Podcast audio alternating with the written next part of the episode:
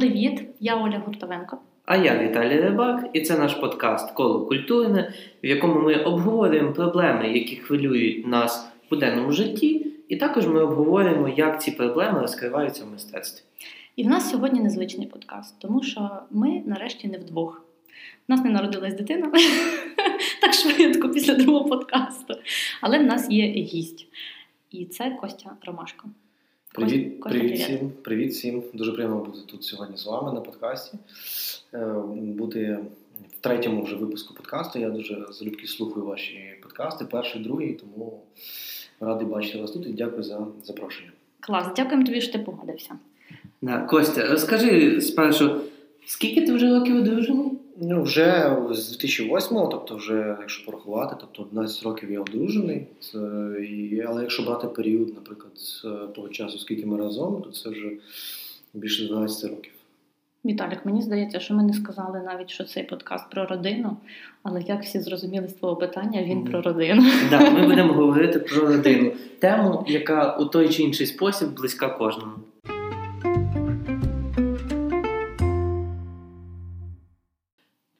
Так от, Костя, говорячи про родину, яке місце родина займає в твоєму житті, якщо порівнювати з іншими такими монументальними речами, там кар'єра, самореалізація, мистецтво, те саме?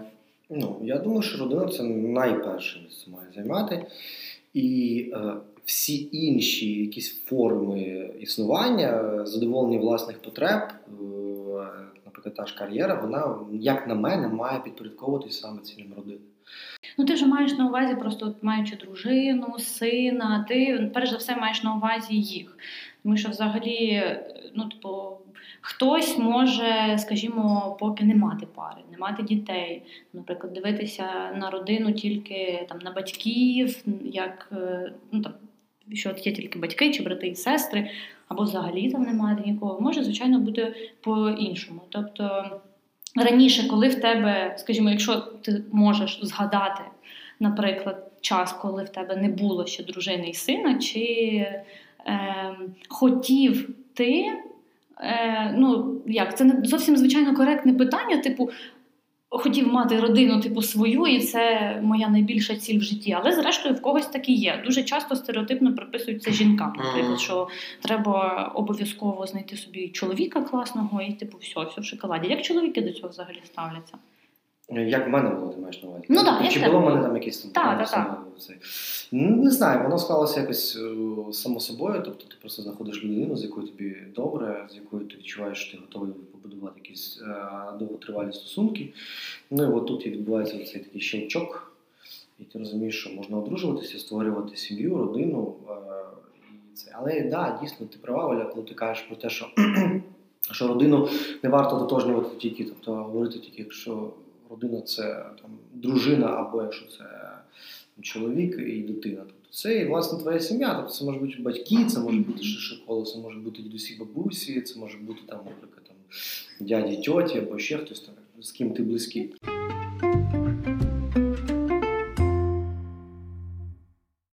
Слухай, я прямо ж провідчував те, що ти сказав, бо в мене було по суті так само. Я ще до того, як зустрів Олю, я так собі думав, хм, то я похолостякую років до 30. Для чого взагалі мені поспішати з шлюбом, якщо в молодому житті стільки різних радостей, стільки всього цікавого, неочікуваного може чекати за поворотом, для чого одразу себе пов'язувати е, там вузлом шлюбу. Але от як тільки дійсно зустрічаєш правильну людину, воно якось так все змінюється, і вже і весілля ок, і якісь серйозні теж інші кроки ок. Дуже прикольно, в мене було так само. Три три чоловіки зібралися і говорять про те, що ми до 30 похолостікували. Ну, подивіться на нас. Е, да. Ну, в общем, все, все добре. Але Ну от я да, хотів, да. я хотів сказати, що да. за мірками, взагалі, от сучасними мірками, тобто я одружився дуже рано, тому що мені було 22 роки, коли я одружився.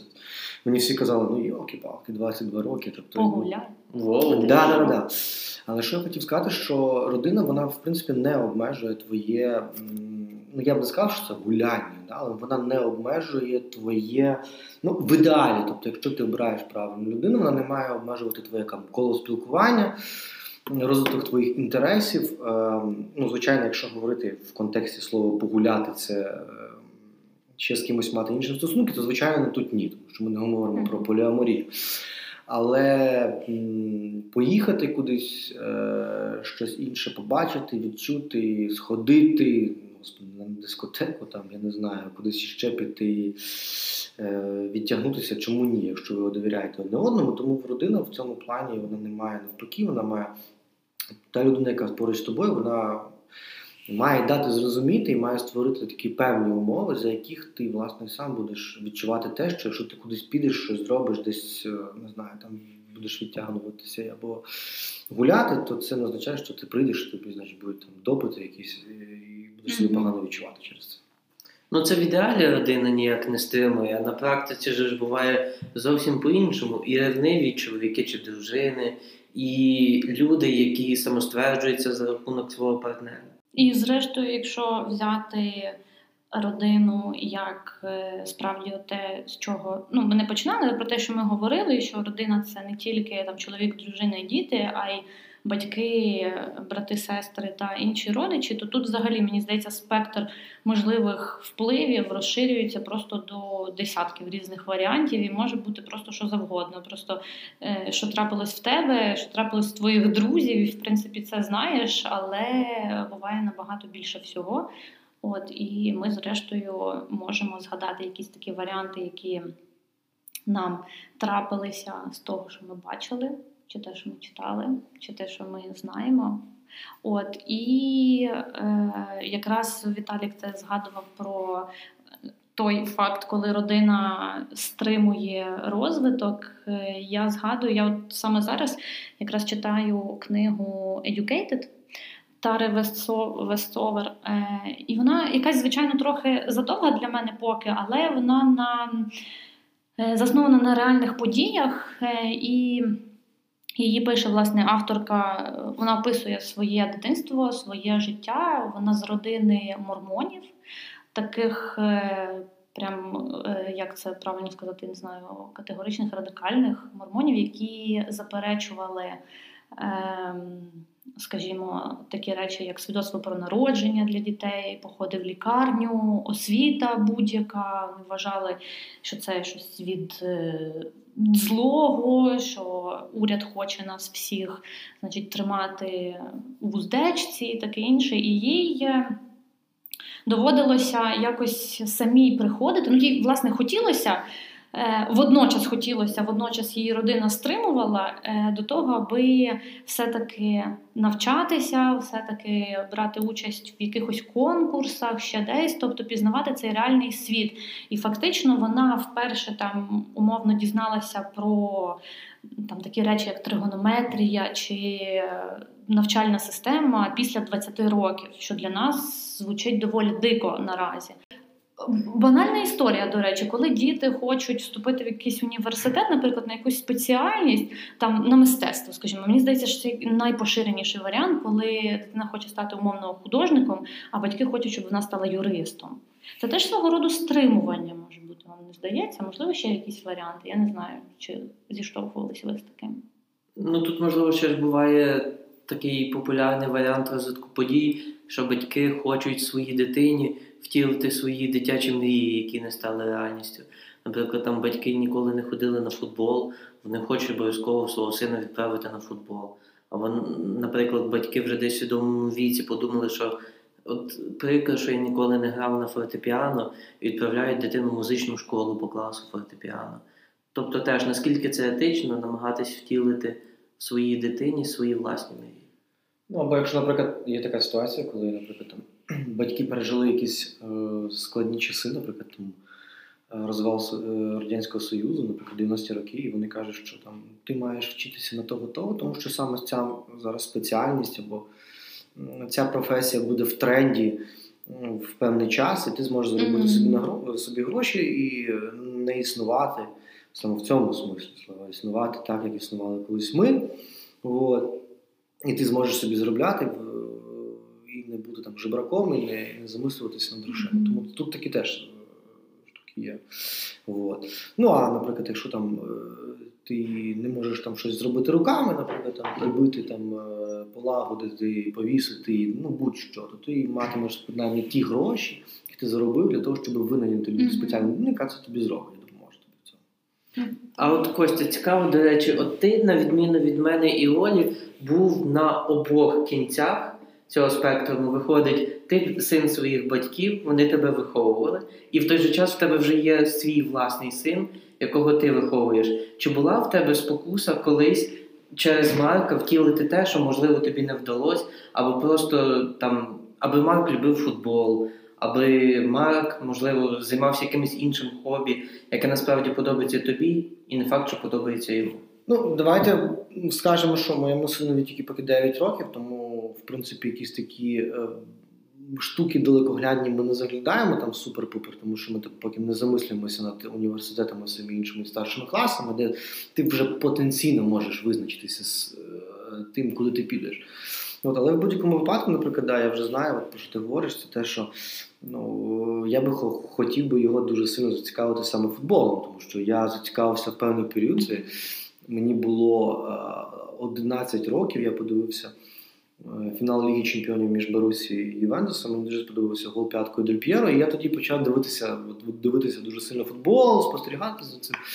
От, а в Марка от поки що такого сильного немає, тобто він там не розрізняє там дещо там які команди або які турніри. Ну, Він все одно приходить, ми дивимося з ним там будь-які чемпіонати. Він там каже, я вболіваю за ту або за ту команду, Мгм. просто там пальцем в небо.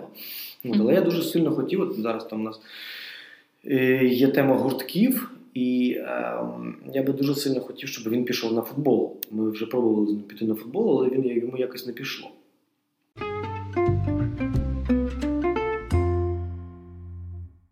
Інша справа це, от, це театр, дійсно, тому що е, мені здається, що я би міг би, наприклад, теж грати в театрі, і ну, мені загалом подобається театр, подобається гра, подобаються певні актори в театрі.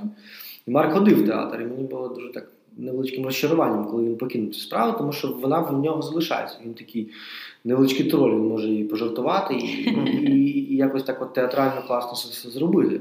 Але там після півроку, після виступів, він покинув це, і я би хотів би, звичайно, щоб в нього це було. Якщо говорити з такої точки зору, можливо, це і є щось прищеплення своїм дітям якихось своїх нереалізованих планів. От, тому що е, або можливо це бажання побачити в дитині от, майбутнього тебе, ну не майбутнього тебе, а минулого тебе, яке, яке з тобою не сталося. Принаймні, прищеплення того, що тобі подобається. От. Але я розумію, що зараз трошки інша епоха, трошки інше життя, і ем, ну, напевно він сам обиратиме собі свою власну професію, тому що в цьому віці в дітей це дуже змінюється. Сьогодні я хочу бути пожежником, завтра я хочу бути поліцейським, завтра, післязавтра я хочу бути. А раніше я хочу бути Бетменом, тобто да, такої професії немає, наприклад. Ну так. То, тому що він побачив просто його там десь в, в кіно або там в цьому. От, але в будь-якому випадку зараз рано визначатися. І е, ну, моя позиція і позиція моєї дружини це, це пробувати якомога більше, е, тому що будь-який досвід він відкладається і він щось означає для дитини, яким що те, що можна використати в майбутньому. Знаєш, от я в мене ще звичайно немає своїх дітей, але мені дуже відгукнулася історія про театр. Я просто згадала навіть себе. Е, мене теж в дитинстві е, родичі намагалися час від часу ось водити якісь такі речі, типу театрів. Е, і я пам'ятаю, що мені спочатку було супер нецікаво. Я не розуміла взагалі, що відбувається на сцені, хто ці люди, про що вони говорять. Ну тобто я нічого не запам'ятовувала, просто сиділа, дивилася, тому що я була спокійна, всі навколо мене сиділи спокійно дивилися. Ну, типу, і я так само робила. Але потім одного разу якийсь абсолютно звичайний похід в театр, який нічого не, не обіцяв там особливого, але і це була, е, як за- зараз пам'ятаю, е, вистава для домашнього вогнища за Франком, яка, яку ставили в Хмельницькому театрі. От, і я пам'ятаю, вона мені настільки сподобалась, там настільки були класні актори. Вірніше, один там був дуже класний актор. Я не пам'ятаю навіть героя, я не пам'ятаю, що він робив, що він казав. Я просто пам'ятаю цю харизму, яка в нього була. І я всю виставу дивилася тільки на нього одного. Я не пам'ятаю навіть скільки мені років було, ну але це типу якийсь клас був шостий, сьомий, ну може п'ятий мінімально. Але після того мені настільки сподобався театр, що мені хотілося туди прийти і. І я намагалася в кожній виставі от знаходити цю людину, в якій я бачу цю харизму. Тому те, що Марк там, наприклад, зараз може не сприймати, це мені здається цілком окей. Ну що я згадую в цій історії себе. Я теж не сприймала, допоки, от як з шлюбом, допоки в один момент не стане не класне щось, значить воно не буде. Просто справді треба певно е- намагатися і робити е- Боже активним активним час дитини.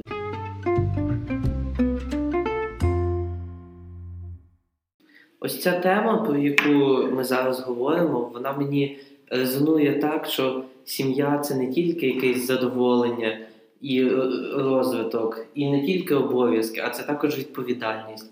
І от в цьому плані виховання дитини, створення, формування цієї нової людини це дуже велика відповідальність. Але питання в тому, наскільки далеко батьки можуть в цьому процесі зайти. І в цьому плані е, я недавно читав новелу Ви прибули до місця призначення Амора Толза. І в, цій новелі оця дилема етичності впливу на дітей дуже цікаво розкрита. Там в основі новели лежить фантастичне припущення, що в найближчому майбутньому з'являться фірми, які можуть оперувати е, ДНК дітей, тобто, по суті, змінювати їхні гени. Але це не так, як генна інженерія, а вони просто якісь певні гени можуть зробити більш домінантними, там, скажімо, е, таким чином зробити дитину більш доброю, більш чуйною. А якісь інші гени можуть відсунути на задній план, тобто таким чином і зменшуючи загрозу якихось генетичних захворювань, але також і прибираючи якісь погані риси, як, наприклад, злість чи дратівливість.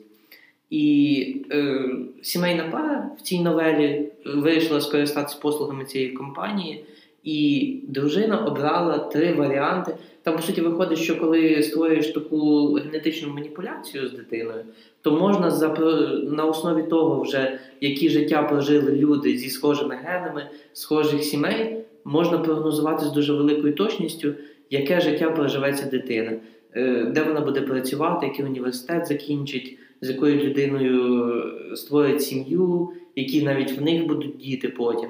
І от дружина в цій сім'ї вона обирає три варіанти життя для своєї дитини, і потім чоловік їде, аби вже фінально з тих трьох варіантів обрати один. Він дивиться ці всі три варіанти, і кожен з них ніби по-своєму хороший, але кожен з них по-своєму невдалий.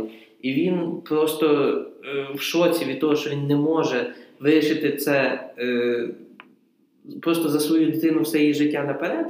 І, по суті, новела закінчується тим, що він вирішує просто нічого не робити і віддати це все на розсуд долі.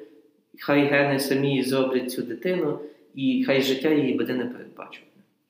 Ну, це по суті така викручена е, до майже максимального історія, коли сьогодні батьки хочуть. Е, якось ну не те, що нав'язати, але ну, можливо, інколи і нав'язати певні дії і вирішити щось за свою дитину. Можливо, там в період школи це проявляється частіше, там, типу, умовно, е, дозволити сьогодні дитині піти ввечері гуляти там з подругами чи друзями, чи не піти там, або дозволити йти на якісь курси, чи не дозволити. Ну, тобто, коли дитина ще залежить від батьків батьків в чомусь морально і матеріально. От Тому мені здається, це не настільки фантастична історія, можливо. Просто через те, що вона стосується прям от підбором генів, чогось ще, вона як фантастика, але дуже близька до реальності насправді. Ні, ну це нормально, що в цьому віці, наприклад. Ну, тобто, мені здається, що вона просто перекладена на фантастику. Тобто, це просто те, що. Е, в цьому віці будь-ну, батьки намагаються е, з дитиною не те, щоб вчиняти по самому, але прищеплюють свої певні цінності дитині. Тобто, можливо, через це вони намагалися показати те, що є, якою має бути дитина. Е, зі свого боку, можу сказати, що там кожен виховує дитину по-своєму, але в кожного свої цінності. Але, наприклад, е, там, ми намагаємося прищепити якісь певні цінності теж там Маркові, наприклад, те, що він має бути вічливим, освіченим там, з людьми, тобто дякувати, там, е, там, розмовляти, там, поважати, шанувати.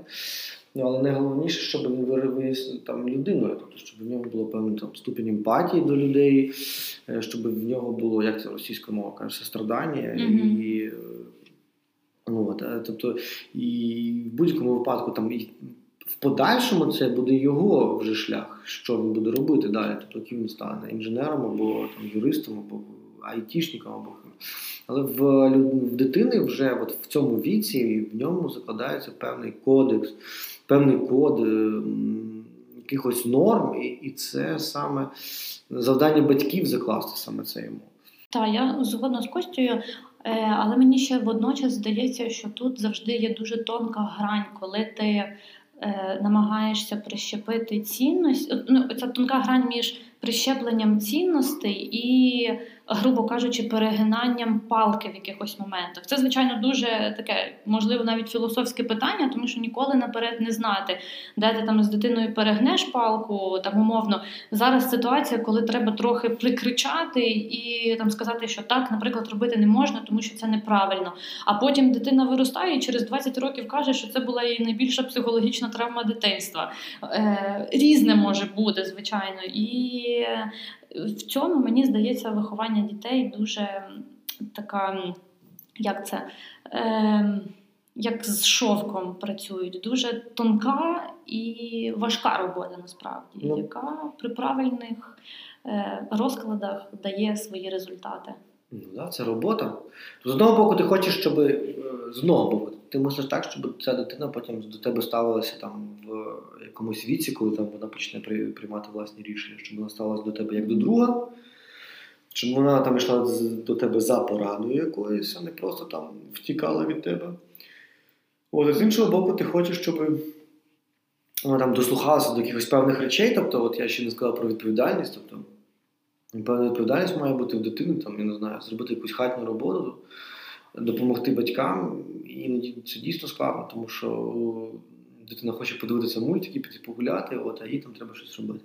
Виходить так, що е, ну, якщо ти десь там перегнеш, не перегнеш, ну тобто е, від моделі виховання.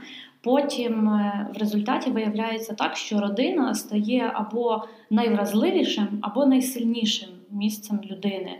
Е, Тобто, якщо в тебе дуже хороші стосунки там з батьками, з чоловіком, дружиною, з дітьми, твоя родина це як твоя фортеця. Так зазвичай говорять, звичайно, про будинок, про якусь нерухомість, але зрештою, мені здається, до родини це також е, абсолютно можна застосувати. Або на противагу, якщо навпаки з батьками, з рідними складалися дуже погано зв'язки, були постійно якісь сварки, недорозуміння, оцей тиск, то в результаті людина може відчувати е, асоціацію до слова родина, це як щось таке дуже вразливе, про що вона не хоче навіть згадувати. Хоча водночас, і найбільший парадокс, мені здається, що найсильніше може бути найвразливішим. Навпаки. Ну от тут ти класно сказала, мені здається, що там є там питання виховання, але найкращий приклад для своїх дітей це саме ти і саме те, що відбувається в твоїй родині. Тобто, якщо ти не хочеш, щоб твоя дитина е, вчиняла от, от так, то, то і ти сам не маєш вчиняти от так. От і все. Так. Дитина завжди дивиться на тебе, ти ну, маєш на увазі на мене або на дружину, тобто на своїх батьків, вона щитує ту інформацію, яку вона отримує з твоєї поведінки, з твоїх слів. Е, якщо ти не хочеш, щоб там твоя дитина в майбутньому там поводилася е, не дуже добре з перехожими, значить, ти теж маєш там не, не дуже добре. Якщо ти хочеш, щоб всередині цієї родини теж були якісь непорозуміння от, в неї з чоловіком або жінкою, значить, не треба значить, це показувати, принаймні це показувати. В дитині там якісь непорозуміння між тобою і дружиною або між тобою там, і чоловіком.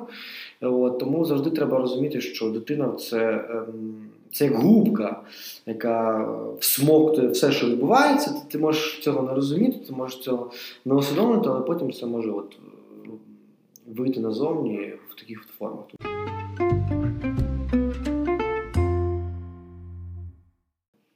У нас Ну, якось так непомітно подкаст про сім'ю е, плавно перетік в подкаст про дітей. Це, звісно, чудово, тому що діти, мені здається, це основа будь-якої сім'ї, навіть тієї сім'ї, якої ще поки немає. От, наприклад, Костя, я знаю серіал, який ти дуже любиш, катастрофа. Там дитина стала основою того, що сім'єю стали двоє людей, які до того сім'єю зовсім не збирались бути. Розкажи трохи про це, як там було. Ну там дуже класно, там мені дуже подобається серіал. Я дивився вже третій сезон, по-моєму, останній четвертий, вибачте, я не пам'ятаю.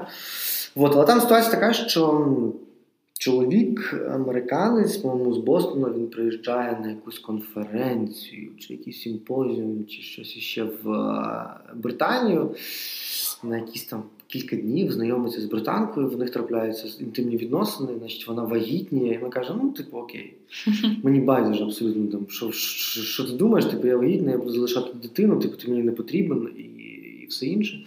От він каже, а він починає думати, ну от от якось так сталося. Але він такий відповідальний батько, відповідальна людина, перш за все. І він каже: да, ні, ні, ні, це моя дитина, я залишуся з тобою. От. І от тут відбувається дуже класне, як би сказати, притирання двох абсолютно різних людей, абсолютно різних культур, ну не абсолютно різних культур, а от таких от режимів, е- таких от якихось цікавих співіснувань, алгоритмів співіснувань в різних країнах, як вони притираються один до одного. І я би навіть не, не знаю, я би навіть не сказав, що це кохання, тобто це це просто був якийсь секс. От який між ними трапився, якась хімія певна, але вона переростає оця от фаза. Вони ніби вони ніби ем, перегортають цю сторінку конфетно-цвіточного періоду. Тобто там да, всі знають, що там не знаю там за теорію, що є є е, в стосунках в будь-яких, не тільки там в сексі, але й е, в будь-яких стосунках є там певні періоди е, між людьми, які там умовно можна поділити там на на конкретне цвіточне, на романтичне mm-hmm. кохання, потім там ніби там три три роки, да, як в письменника цього там Любов живе три роки. Mm-hmm.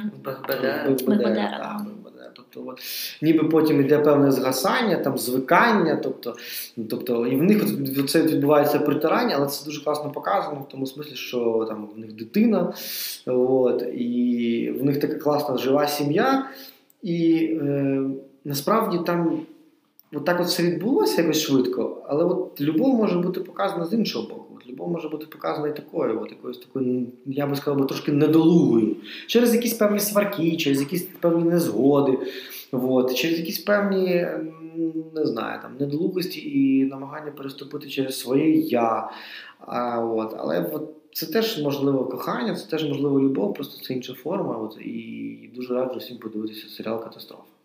Е, я згодна з тим, що дуже класний серіал. Він дивиться просто на одному диханні, але е, логічно після нього згадати серіал Корона, в якому є теж елемент е, того, про що ми говорили з серіалу Катастрофа. Про те, що в катастрофі чоловік е, він чому власне поверта, ну, повертається, скажімо, до цієї жінки та погоджується з нею ростити їхню спільну дитину.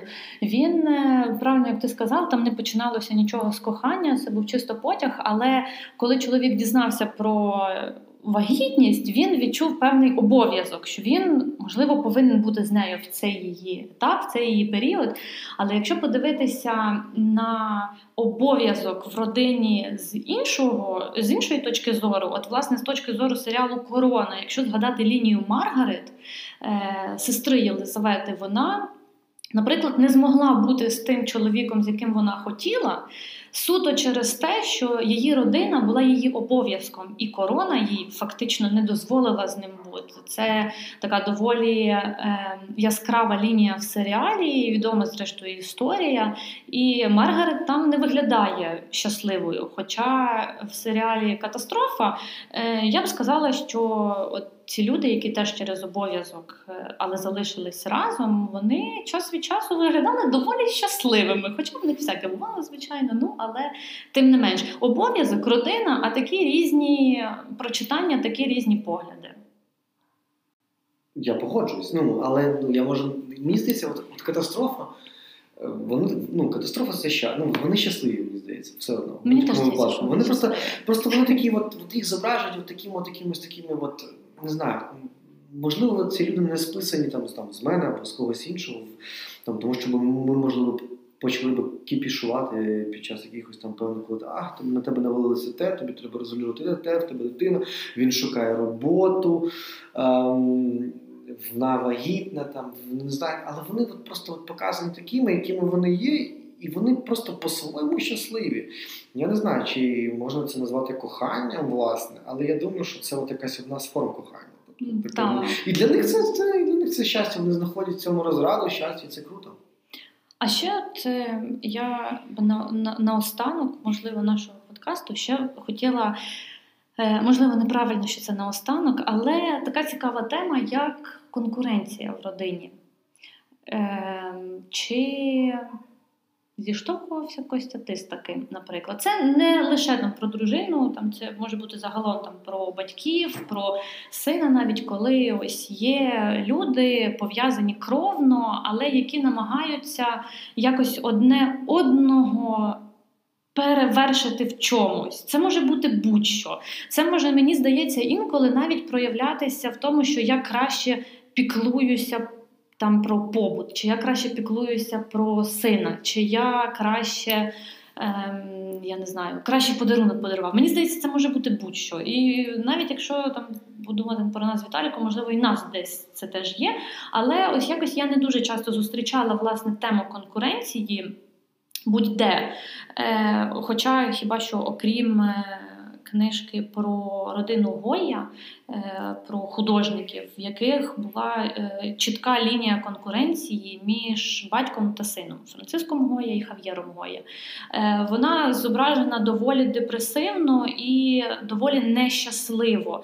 І якщо дивитися на конкуренцію в родині з позиції цієї книжки, то це трактується однозначно як щось, що може розрушити родину і стосунки в родині. Але можливо, можливо, є погляд, який дозволить е, конкуренції в родині якось її там пожвавити, оживити в чомусь або зробити цікавішою, як ви думаєте? Мені здається, що конкуренція е, буває майже завжди в тій родині, в якій двоє або більше дітей, тому що діти можуть мати якісь різні здібності, різні інтереси, відповідно, обирати різні життєві шляхи, і когось з них будуть батьки вважати більш успішним, когось менш успішним, можливо, навіть когось любити більше, когось менше. От трохи гіперболізований варіант цього ми бачимо в серіалі Друзі, де є брат і сестра Рос і Моніка Гелери, і їхні батьки вважають, що їхній Рос такий суперкласний доктор, науковець. А дочка Моніка, яка була в дитинстві повненькою, зараз ну, просто кухар. Хіба це хоч якимось чином корелюється із доктором і науковцем? І от там в багатьох комічних ситуаціях показано, що батьки можуть віддавати перевагу одній дитині над іншою. Ну і це не дуже добре виходить в будь-якій ситуації.